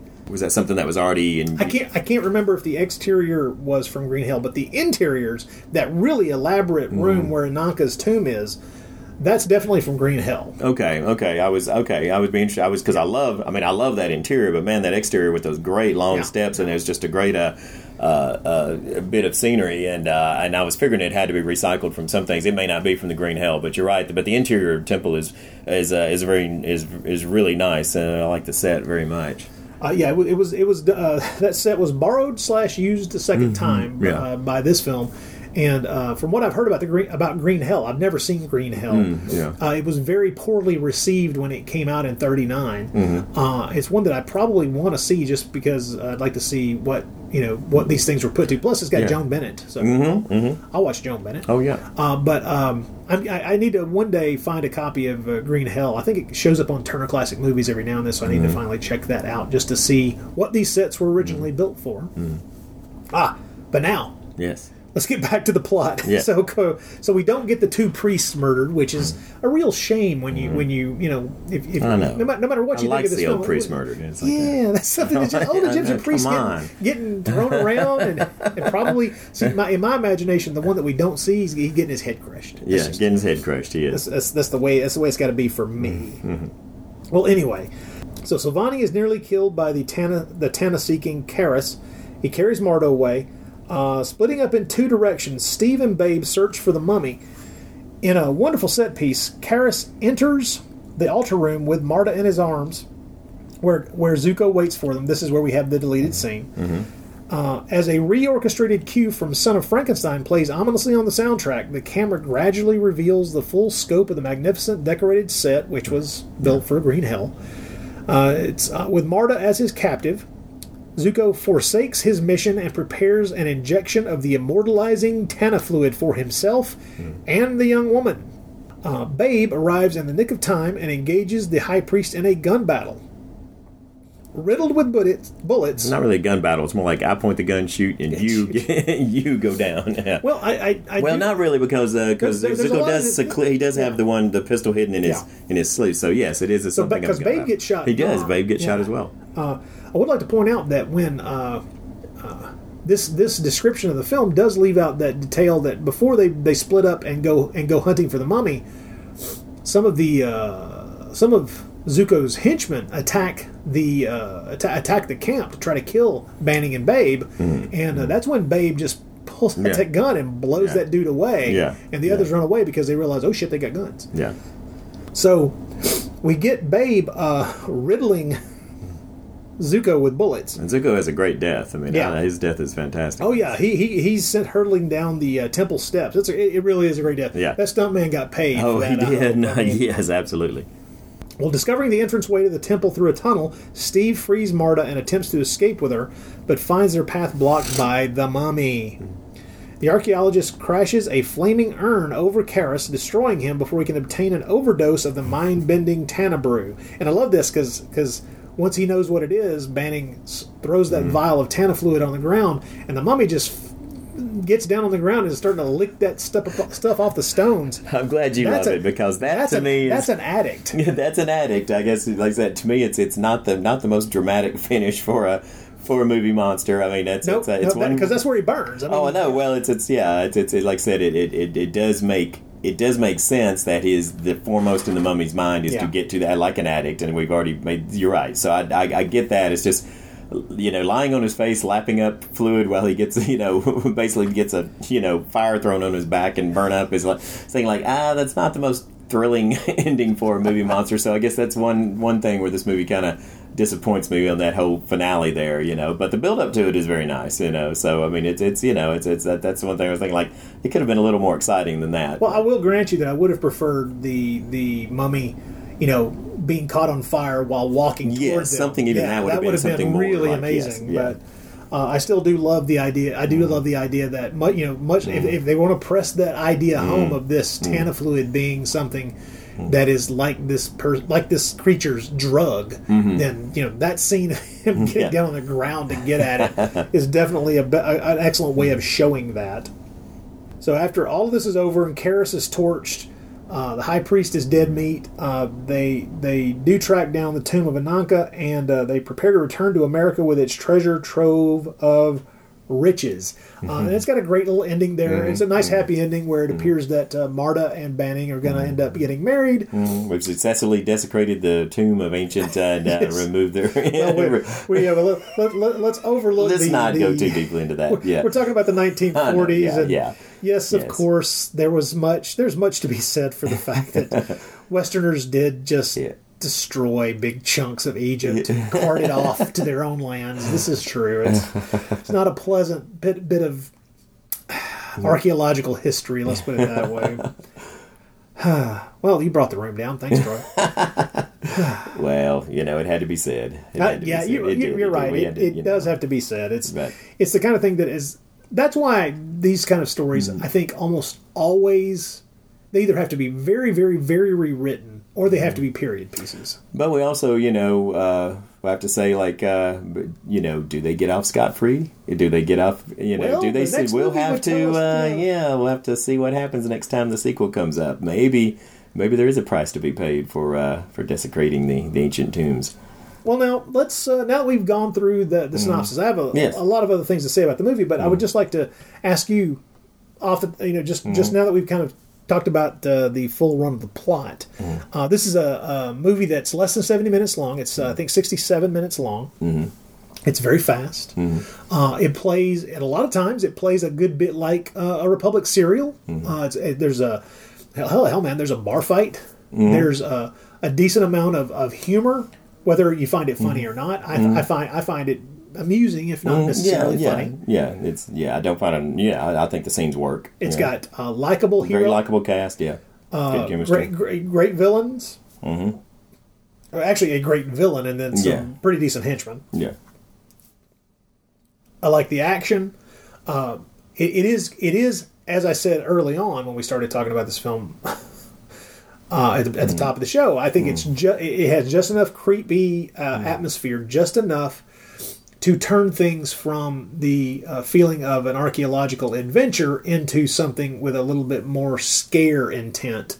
And I think that it works effectively. I think that once we're inside those um, burial chambers, the uh, the atmosphere and the the feeling of uh, creepiness does inch up appreciably, and uh, there there is some wonder. They do add some menace to things when uh, you know we have that mummy murdering people. Now we can go on all day long about how I wish the deleted scene Sure. we talked about existed and was in the film, Right. but as it stands, as it stands, I still really enjoy this film. Is it my favorite mummy movie? Of course not. No. The the 59 film from Hammer and the 32 film from uh, Universal are better than it. And well, let's be blunt. So is uh, Naschy's mummy Yes, film I agree. from, with, uh, uh, yeah. from 74 Yeah, those are all better films, I think. or 73 i should say but um, i think those are better films in this you know in, in mm-hmm. most cases by far. But as exactly what this was intended to be mm-hmm. this is great. I mean this is mm-hmm. precisely what you want in this type of film. And maybe i can say that because this movie built the template. This was the first of these because this isn't like I say, it isn't a sequel to the 32 film. This is breaking to a large degree. Don't laugh. Breaking new ground. This is creating a new template yeah. that they would then use three more times. Yeah, no, I would, I would, I would agree with it. Now, it, it unfortunately also built a template for a film that I know you and I don't think too highly of, the Mummy films by uh, what's his name? Is it Son- Uh, Stephen Sommers, yeah. Stephen Sommers, yeah. Uh, um, but I think we can see the beginnings even here of why the Mummy films, more than any other, I think, of the classic monsters, lends itself more to action and adventure than necessarily Yeah. creepiness and and and and, Yeah. and mood and and menace and, and horror. You know, because uh, you in that Egyptian setting there. Uh, which carries with it, uh, you know, you're you've got the whole tomb Well, it's, it's exploring alien, it's and alien whole, territory. Yeah. It's, it's a foreign land. It's it's Mhm. diff- it's a different culture, and no matter what you want to say about the other Universal horror movies, uh, until you get to Creature from the Black Lagoon, which takes place in the Amazon, Yeah. uh, the characters in those stories are European, and Right. the story is taking place in Europe. Mhm. So Yeah, so I think it's it's it's a natural. I think to do with that creature, to take it and take it more into that aspect. You know, where you where you make the films as much about that kind of thing. You know, much more as much about uh, suspense and action, and kind of add that serial kind of feeling like we Yeah. talked about to it. So. um I, I look. I, I do, and I do. I do enjoy the film. I don't have any animosity towards this film at all. I mean, it's it's it's not one of my personal favorites. It's not one that I I find myself going back too much, but even just I think it was last October I actually took a spin through all four of the films for the first time in years, and and uh, you know, and and I and uh, I do definitely fu- it's think that there's a a lot fun to there's a trip, lot to enjoy about them. I do. I think that, that and I, I enjoy this film. I mean, I'm sure that at some point I I mean I, will watch again and always always uh, uh, get a pleasure out of it. And it was good to watch it this time for the first time, thinking about it of how I would talk about it for a podcast. Made me look even deeper into things, and that was the first time that I really thought about what we've talked about about how really it uh, influential the film is, uh, and, and and how it how much it did set into place for, for all the films that came came after it. Yeah. This is um, primarily a fun movie. Mhm. That that's how I look upon this. Uh, if I want uh, something that's a bit more atmospheric in the 1940s from Universal, Mm-hmm. I'm going to go to something. Uh, there's I think there's more atmosphere in the Wolfman a Sure. There's Yeah. definitely more atmosphere in um, the Frankenstein sequels. Mhm. But this is one that, because of its setting, because of it being that you know you know strangers in a foreign land Mm-hmm. Yeah. kind of thing, that is just part and parcel of why the story is um, appealing on certain levels. It draws me back to it again and again. Mm-hmm. Um, I was jo- I was joyful, of course, when I was able to finally see these in high definition. When I was Mhm. able to, Oh, they look wonderful. Yeah. They look great, and I will I will look forward to as we get to them over this series. You know, to to because I'm thinking about them this way, and I never have before. It'll be interesting to see for me personally. Once I've seen them all, how I rank them together, like which ends up being my favorite, my least favorite, because I never have thought about them. Even last year when I was watching them all pretty close together, Yeah. and and last October when I did, I'd never really compared them much to one another in terms of what one, which ones I thought were the best, and I don't want to do that now until I've seen them all again in, in this way that we're doing this series. So. well, that's going to take some time. Oh, I know it is. Yes. so in a couple of years, I'll let you know what I what I think. well, I mean, it's no secret that most people who enjoy these films think of this one as the best of the and that's and that's what I'm assuming that the, I mean that's what I'm guessing will be my response too. But Yeah. It probably I guess what I'm saying is it'd probably be more interesting to, to me to see how I rank two, three, and four. You know how I rank those as far as because this probably will be the the, the, the turn out to be the best of the series. Um, you mentioned earlier, I thought this was a neat detail uh, that Jack Pierce did do the uh, did, did do the makeup for this, Mhm. uh, and the close-ups that wonderful makeup is still Jack Pierce doing it. Mhm. And uh, Jack Pierce once described the uh, the look of the makeup for the mummy's face as uh, a badly wrinkled hippopotamus. and as soon as soon as I read that, I thought, "Oh my God, I'll never get that image out of my head." Yeah. one of the things we um, we talked about.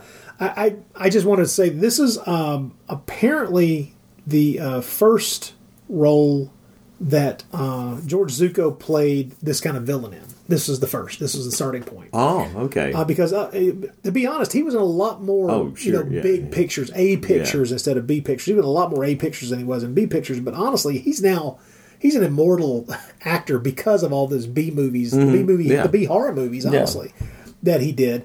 I thought it was interesting. Now, this is something that I noticed long before I I read enough detail to figure this out. Uh, but it is always it's always one of those things that as soon as uh, as soon as I see George Zucco in a film now, I just start looking for it. Which is that uh, he's a vet- he was a veteran of World War One, and he was injured in World War One, and he almost lost his right arm. Okay.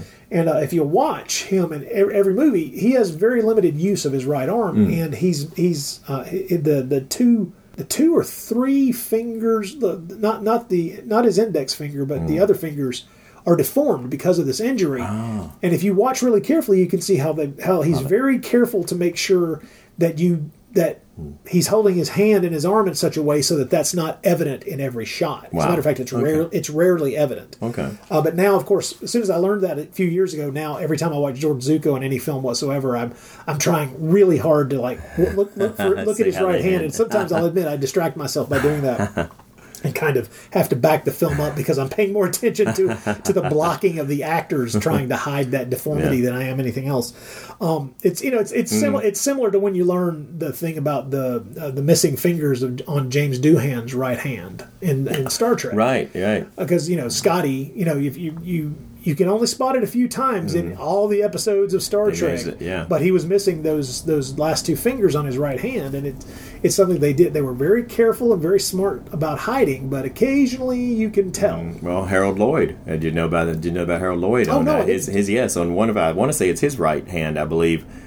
Uh, was he had fingers? He had parts of I think it was his thumb and one of his fingers I think missing from, and he wore a glove. Oh, that's right. And of course, those films were in black and white. That you know, and, and of course now in the magic of high definition, you now can You can see you can see, but it's still not real. I mean, you have to know, or I didn't. I would have never noticed it until it was until my brother actually told me about it, and I started watching it. But then once you see it, you realize how many things he does with his left hand. How many when it comes Yeah. to manipulate, manipulating or a lot of actions, he does more with his left hand than his right. But uh, yeah, Interesting. Yeah. Well, now George Zucco was a stage actor uh, at uh, in early in his career and was really well received. He was apparently great on the stage. As a matter of fact, he came to big to high prominence. Uh, is a huge success in James Whale's uh, uh, stage play of Journey's End, Mm, okay. and I thought it was interesting that that's that was his first big success, and then. In this film, where he's where he's doing his first like B movie character role, he's he's playing the villain and u- reusing sets from a James Whale film. I thought that yeah, was amusing. that's cool. Uh, Zucco's first film was actually after the Thin Man, the second Thin Man. Oh wow. Yeah. Um, but of course, a lot of people may, if you're going to remember Zucco, and it's not one of these B films. Oh, yeah. He played Moriarty against Basil Rathbone's Sherlock Holmes in the 1939 Adventures of Sherlock Holmes, uh, and uh, that is, of course, you know, Hmm. he's great. He's great in the role. As soon as you say that, you're like, yeah, he'd be a perfect Moriarty. Yeah, and check out the film because yeah, Yeah. he is. So I will say that uh, there's a great quote in uh, one of these books where Hmm. the, the, the statement is made is made that uh, George Zucco is one of the few actors who can upstage a Universal monster. in a large in a large way, i i there's a there's a there's a there's a large argument to be made that uh, the real Universal monster in this movie is George Zucco's villainous character. Mm-hmm. Uh, his uh, suddenly su- su- suddenly uh, horny mad high priest uh, became the, the template for every you know suddenly horny mad high priest to come after him in these films. It's like it's not enough you've gone mad, man. Do you have to be horny as well? It's like? It's, you say something that, I had not thought about, but uh, really isn't that the case with this whole Mummy series? Is that your central character really more is, or your central antagonist, in, is really more the, The high priest, yeah. the high priest, not the mummy, and that is kind of a precursor to Hammer's Frankenstein series, where Yes. the focal character is in focal villain is is really Doctor Frankenstein, Yes. more than the mummy. You, you actually that's that's where I was going to go. Oh, which well, is that, sorry, I- no, no, that, no that, that, that's great. That's great. Uh, you know, stupid minds think alike. Yes. we're nothing if not two pair of idiots. Mad, horny minds a pair, think a pair of idiots. Yeah, yes. But that, yeah, you're right. That's always the thing that I love the most about uh, the Hammer Frankenstein series. Besides, you know, Cushing being as, Mm. as amazing in that role as he always was, uh, I do love the fact that the focus of the film is actually Frankenstein, Mm. the Doctor, and uh, that's that's something that um, he's you know he's the master manipulator. He's the man with the plan. He's the guy doing things, and that is very much the high priest character in these in these mummy movies. And of course, that is something that is carried over directly into Hammer's 1959 mummy movie, and it's one of the things that I think makes it fantastic because you have this very suave Egyptian fellow in a fez Yeah. who's very threatening mm-hmm. and very uh, deliberate in his mm-hmm. statements. Mm-hmm. and he can stand there in front of the police and claim to be completely innocent because he's certainly not the one ripping doors off their hinges and tearing people's heads off. So It's a smart way to go with the series when you realize that you know your monster is for the most part this kind of golem-like figure that's going to be dormant much of the time and and inexpressive in a lot of ways and you know and if you're going to kind of hold it back for those special moments and you've got to have something else yeah, to keep the menace kind of going through through the the main course of the film. Although I will say that in the Hammer film, in the '59 film, uh, Christopher Lee does a lot with his eyes in that movie. And that's another key to bringing across an effective mummy. We talked about what they did with Tom Tyler's eyes Right. in this film that made him more menacing. Uh, Lee sells the mummy so much with what he does with his eyes that makes him truly a frightening, intense figure. Yeah, yeah.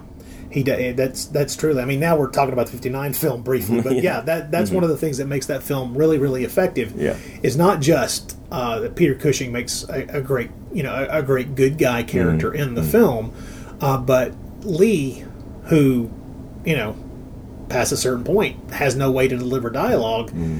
He gets across a lot with his body language, with body language, and with his eyes. And he manages to move quickly and power and powerfully Yes. enough to without while still you know not not seeming unrealistic to the monster but he just conveys a lot a certain speed that you don't get from most And mummies and so power. and power yeah he just he just comes strength, across as yeah. a real yeah really threatening powerful figure so Yeah, yeah, I agree.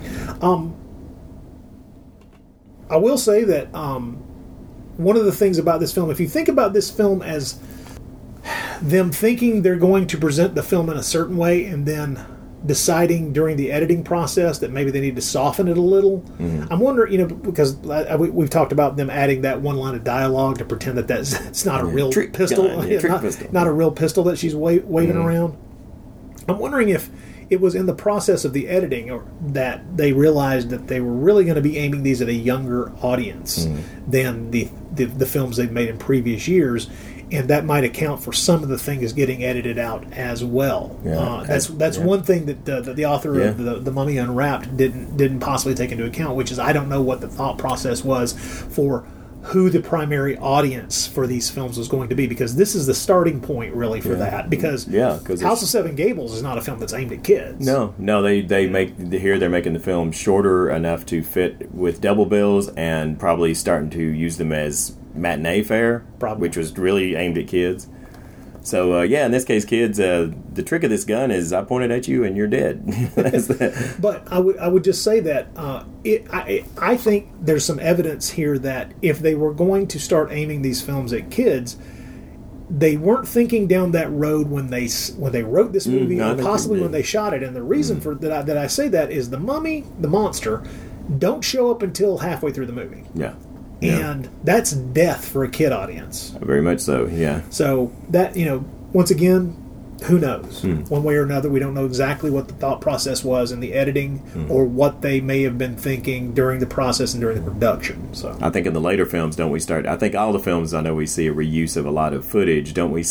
Probably begin to see the appearance of the mummy much quicker, much earlier in Yes. the films. I believe. yes, So, yeah. well, I mean, you know, the next three films, even um, maybe not all three of them. Now, now my memory is a bit fuzzy, but I will say that I think that most of them start off with a bit of a flashback framing Mhm. setup that gives you a bit of mummy action right Yeah. at the top of the film. Yeah, which would have worked for kids at that time because they would wouldn't have seen the film before. You know, the, Yeah. it, wouldn't have been seeing that either. Probably not even on TV yet or anything, and seeing those and the and they only had seen them when they were out, and it had been probably months and months since the last uh, mummy fix they got. So it probably wouldn't hurt them at all. To they Yeah. would be saying like, "Oh, I've seen this before." They'd be just going, "Yeah, it's the mummy."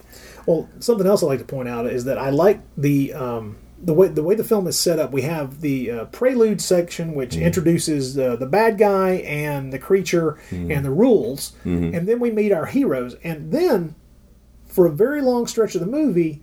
We're just with our heroes primarily, and that's a really smart script writing because we're watching these characters, getting to know them, and then it's almost like we're along on that expedition. It's almost mm-hmm. as if we're following as the audience. We're part of it, mm-hmm. and I think that's really just really smart script writing to bring us as the audience into the mm-hmm. story just a little bit more.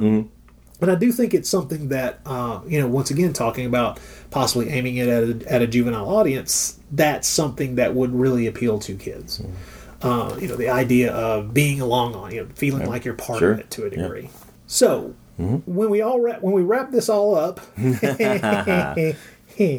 uh, I have to say I'm- I'll just I'll just tell you up front. Uh, I I I've always rated this film about a 7 Um, uh, I think it's uh, probably to to in most tangible ways it's probably the best of the four of these mummy films. I don't think it's I don't think it's the best of the Universal horrors from this decade. Uh, I think there are better films, but I do think it's solid. Uh, its flaws are, uh, in my opinion, minor. It hits most of the targets it aims at. It's fun, it's fast, and it's appropriately creepy and has just enough grit to make it uh, feel like the kind of thing I want from a 40s horror film. So a seven out of ten for me. What about you? I would give it a six. Okay. And um, and I, I like I said, I, I I do enjoy the movie. Um, again, not one that I return to that much, but uh, but I never find myself when I see it. I mean, it I it, I don't get bored with it. I enjoy what's going on. I, I like the cast. I I think the the mummy is is effectively done. Great. I still love the makeup. That makeup. The is makeup great. is very good. I'm, I kind of I do wish that Tom Tyler had played him more honestly, and Yeah. uh, that's I wish Yeah. that he had uh, continued to play him. So and and I think that I would actually consider it. Uh, you, you probably didn't expect me to say this, but I would consider it an essential Universal film Oh yes, I would because Yeah. of what we've talked about, because of its importance, yeah. because of what of, of what Of what it sets up. yeah sets up for future films. The whole what it really sets the template for the Mummy. I would say if you're looking to you know or essential classic monster film, if you're looking to you know someone who's wanting to find out about these creatures.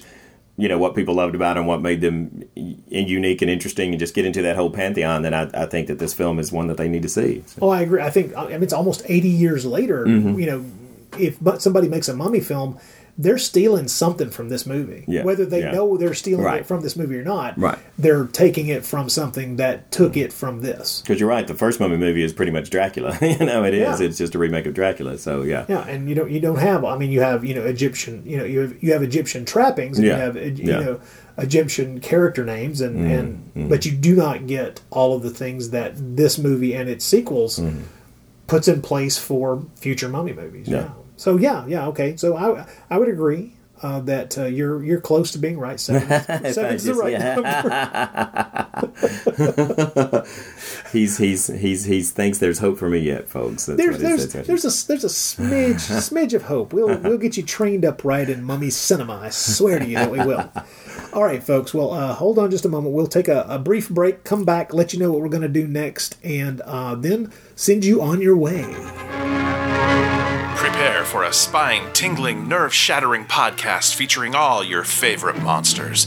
You won't believe your ears when you listen to Monster, Kid, Radio. Hear your host, Derek M. Koch, and his ever rotating stable of guests discuss your favorite classic and sometimes not so classic monster movies. Subscribe to Monster Kid Radio through iTunes or Stitcher, or visit monsterkidradio.net before the next weekly episode of Monster, Kid, Radio.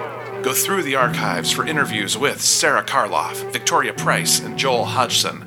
Listen to discussions about movies like Creature from the Black Lagoon, Island of Terror, and King Kong. And don't forget convention coverage from Monster Bash and the H.P. Lovecraft Film Festival. Classic monsters, modern talk, and the head of Rondo Hatton. Only on Monster, Kid Radio. All right, fellas, here's your story. Greetings, my friend. We are all interested in the future, for that is where you and I are going to spend the rest of our lives. And we cannot keep this a secret any longer. Wait, Captain. I have found evidence of intelligent beings on this planet. Look to the skies, it's the B Movie Cookbook. Menus inspired by 15 of your favorite B movies from the 1950s, with teenage werewolves, blobs, and enough cheese for everyone. When we return to our planet, the High Court may well sentence you to torture. But until then, we've got Ed Wood and Vincent Price. There'll be food and drink and ghosts, and perhaps even a few murders. You're all invited. So impress your friends with dinner and a movie with the B Movie Cookbook. We've got you covered. Get your copy today at bmoviecookbook.com. That's bmoviecookbook.com. Let me see that book. I am interested to see what sways your mind so heavily. Sure thing, just visit bmoviecookbook.com.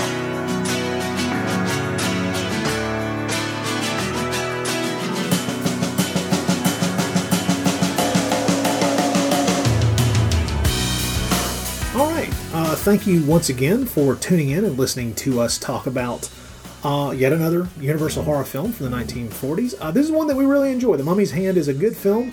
Uh, Troy doesn't love it properly, but it, he's close. he's very, very close.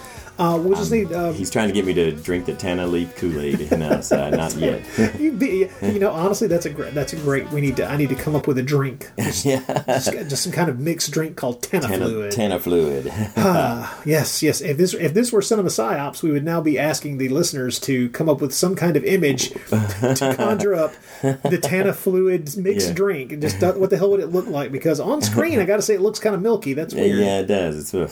I don't know about that. Yeah. Not a white Russian kind of guy. No, no, me neither. But let us clue you in as to what Troy and I will be bringing to you uh, both here on the Bloody Pit and also over on the NaschyCast feed. Coming up soon, uh, let's see, in uh, October, Troy and I are going to be stepping outside of our regular wheelhouse. We're going to be doing a 21st century film, a Beyond Naschy episode. We're going to focus in on a film we should have watched years ago. I think it's almost uh, eight or nine years old at this point a Spanish film called either A Game of Werewolves or Attack of the Werewolves, depending Mm. on where you find your copy of the film. Yep. It's a movie that we've been talked. Uh, you know, Court Psyops recently reminded us of it uh, on the Naschy cast a couple of months ago, and uh, he's in a, in a way I feel kind of shamed that we haven't stepped up. I know as done much as people have talked about this film and how how, Yeah. how entertaining it's supposed to be.